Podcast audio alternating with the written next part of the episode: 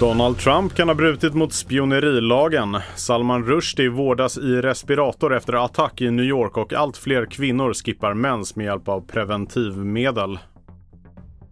Det här är TV4-nyheterna. Dokumenten kring husransakan vid Donald Trumps residens Mar-a-Lago har nu släppts efter beslut av en domare i Florida. Den före detta presidenten kan ha brutit mot spionerilagen och två andra federala lagar. Trump själv hävdar att han under sin presidenttid tog bort hemligstämplingen av dokumenten, något som han då hade laglig rätt till. FBI som utförde husrannsakan fick med sig ett dussintal mappar med hemligt material och sammanlagt 40 lådor dokument. Den världskände författaren Salman Rushdie vårdas i respirator till följd av skadorna han ådrog sig efter att han attackerades på scen innan ett tal i New York under gårdagen.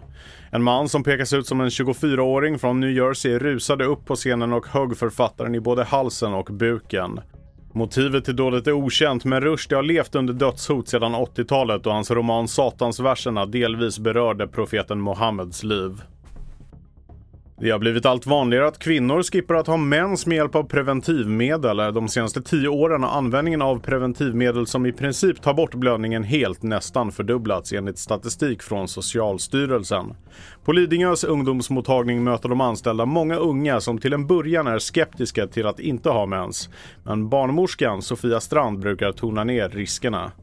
Forskning har ju visat att det är liksom ökad säkerhet mot graviditet och bättre eh, mot mensvärk så att hoppa över. Men det är inte farligt.